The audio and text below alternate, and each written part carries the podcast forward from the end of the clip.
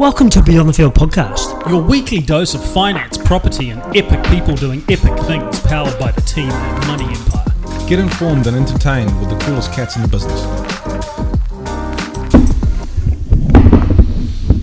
Welcome back to Beyond the Field. I'm going to start once Issa stops playing with his microphone. My name's Goran. I've got my two trusty si- sidekicks here, Issa and Kane. How are you, boys? Yellow. Great. Yellow. Fantastic. Today we're going to be chatting about uh, business owners in the S M E sector who are struggling to effectively manage cash flow amidst rising inflation and interest rates. We saw a recent survey conducted by Xero revealed that nine out of ten small businesses struggle with negative cash flow at, at least once per year, and at least one in five are feeling the pinch for six months with expenses greater than revenue. There's no better person to ask around S M Es than our trusty founder. What does Hosking say about this, mate? I know you listen to him, so start off with him. I'm a seven sharp kind of guy. Oh, seven sharp kind of guy. Okay. No, of course, Hosking's actually, he called me before. um, what does he say about this? He, he says we're all fucked. Yeah. Doing uh, get rid of the political party at play and uh, move we on. We said no politic talk, please. Act. Sorry. Um, yeah, well, it's a very real situation, struggling. Struggling. and yep. You think about. We've talked about this on our previous podcast. If we go back to COVID, where retail and hospo took an absolute hammering, yep. um, cash flows, they just didn't have cash flows, and wage subsidies were kicking in, and that was giving fuck all, you know, and we're paying that price now. Very explicit podcast today. They have been yeah. kicked up the arse, right, for the well, last fucking two and a half years. And, um, you know, a lot of these people had, like, you know, a lot of these people that own these businesses, um, it's it's a real conundrum of where they're at, and they're still trying to pull out of it. Because if you you know we're based in Ponsby in Auckland, you take a walk down Ponsby Road, and mm-hmm. I suppose the the foot traffic hasn't come back to what it was. It's come back good, but not to what it was. And you got town has been even worse, right? So from from Route sixty-six in Newmarket to the middle of Broadway. Uh, well, Route the, sixty-six the, closed down. Correct, on the eastern side. Uh, nine empty retail stores. Mm-hmm. Nine. Yep. And and it's just got progressively worse throughout COVID and then into where we are now. But they've just been, yeah, it's been such a tough two and a half, three years. And that's in hospo and retail. Mm-hmm. So obviously now we've been fully open and people coming back.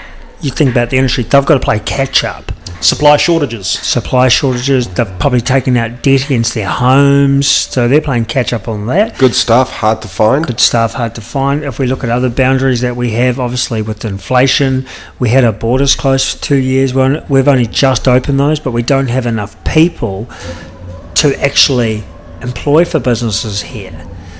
And not just certain sectors, but every sector. And then from that, as an employee... Sorry, as an employer, if I'm wanting to um, find someone to fill a void for me, I've more than likely got to pay that person fifteen to twenty percent over on what they're on. Okay. And that person probably will deliver the same job, if not less, than what I've got. Right. So your cash flow, and what you're getting, your margins diminish. And then we talk about negative cash flow, and people don't have stockpiles in New Zealand, mate. So we, how we did they survive, or did they just close down?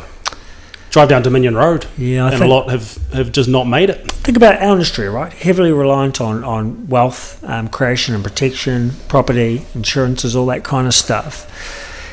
And if people if people retrench and do nothing, our industry, the property industry in general, which you think about it, has a lot of employment. Not just from real estate agents, financial advisors, you've got all the admin side, you've got lawyers, you've got accountants. Yeah. It affects... Bank staff? It's, it's, it's a chain effect, right? Mm-hmm. So I know New Zealand and how it looks, they can't afford the housing market to take a monstrous hit, but um, just, just that alone will affect... that industry and, and real estate agents, they talk about um, flash cars and that on H P when the market's good, and all these yep. lawyers come as agents, they all leave when it's bad. Mm.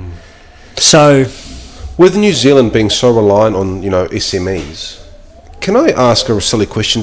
Do other countries rely on S M Es for, for the economy, or are they like just fully s- reliant on bigger companies that run, or like one massive company to sort of bring in a shit ton of income and pay tax? I would say that we're, we're a country of creators. Mm-hmm. you know, we've got some of the uh, most experienced, most mindful people in the world, if that was a word, around here, and, and they create some great stuff. So we're definitely a, con- a country built on entrepreneurs. We have a ton of S M Es that are so great. Um, and I would say because we're a smaller scale, that's more emphasised. Uh, you know, there would be this in, in all parts of the world, but, you know, America's like corporate America. You've got big organisations that run stuff. Yeah. Um, what's your, what's Ireland like, mate? Your time in Ireland, is it... Um, yeah, there's some big companies there because, yeah. you know, in particular in, in and around Dublin, you've got the headquarters of Google, you've got the headquarters of Facebook, a lot of tech. It's a tech haven, It's eh? a tech haven and a tax haven for mm. some of those big, big companies. But, you know, there's... a bit like that New Zealand mentality, there's a lot of cool S M E small stuff, quite innovative, um, coming out of Ireland as well, that are heavily reliant on, um, you know, certain markets, but at the same time, they feel the pinch. Yep. You know, those those big companies probably get stronger, yep. um, but the small ones really feel the pinch.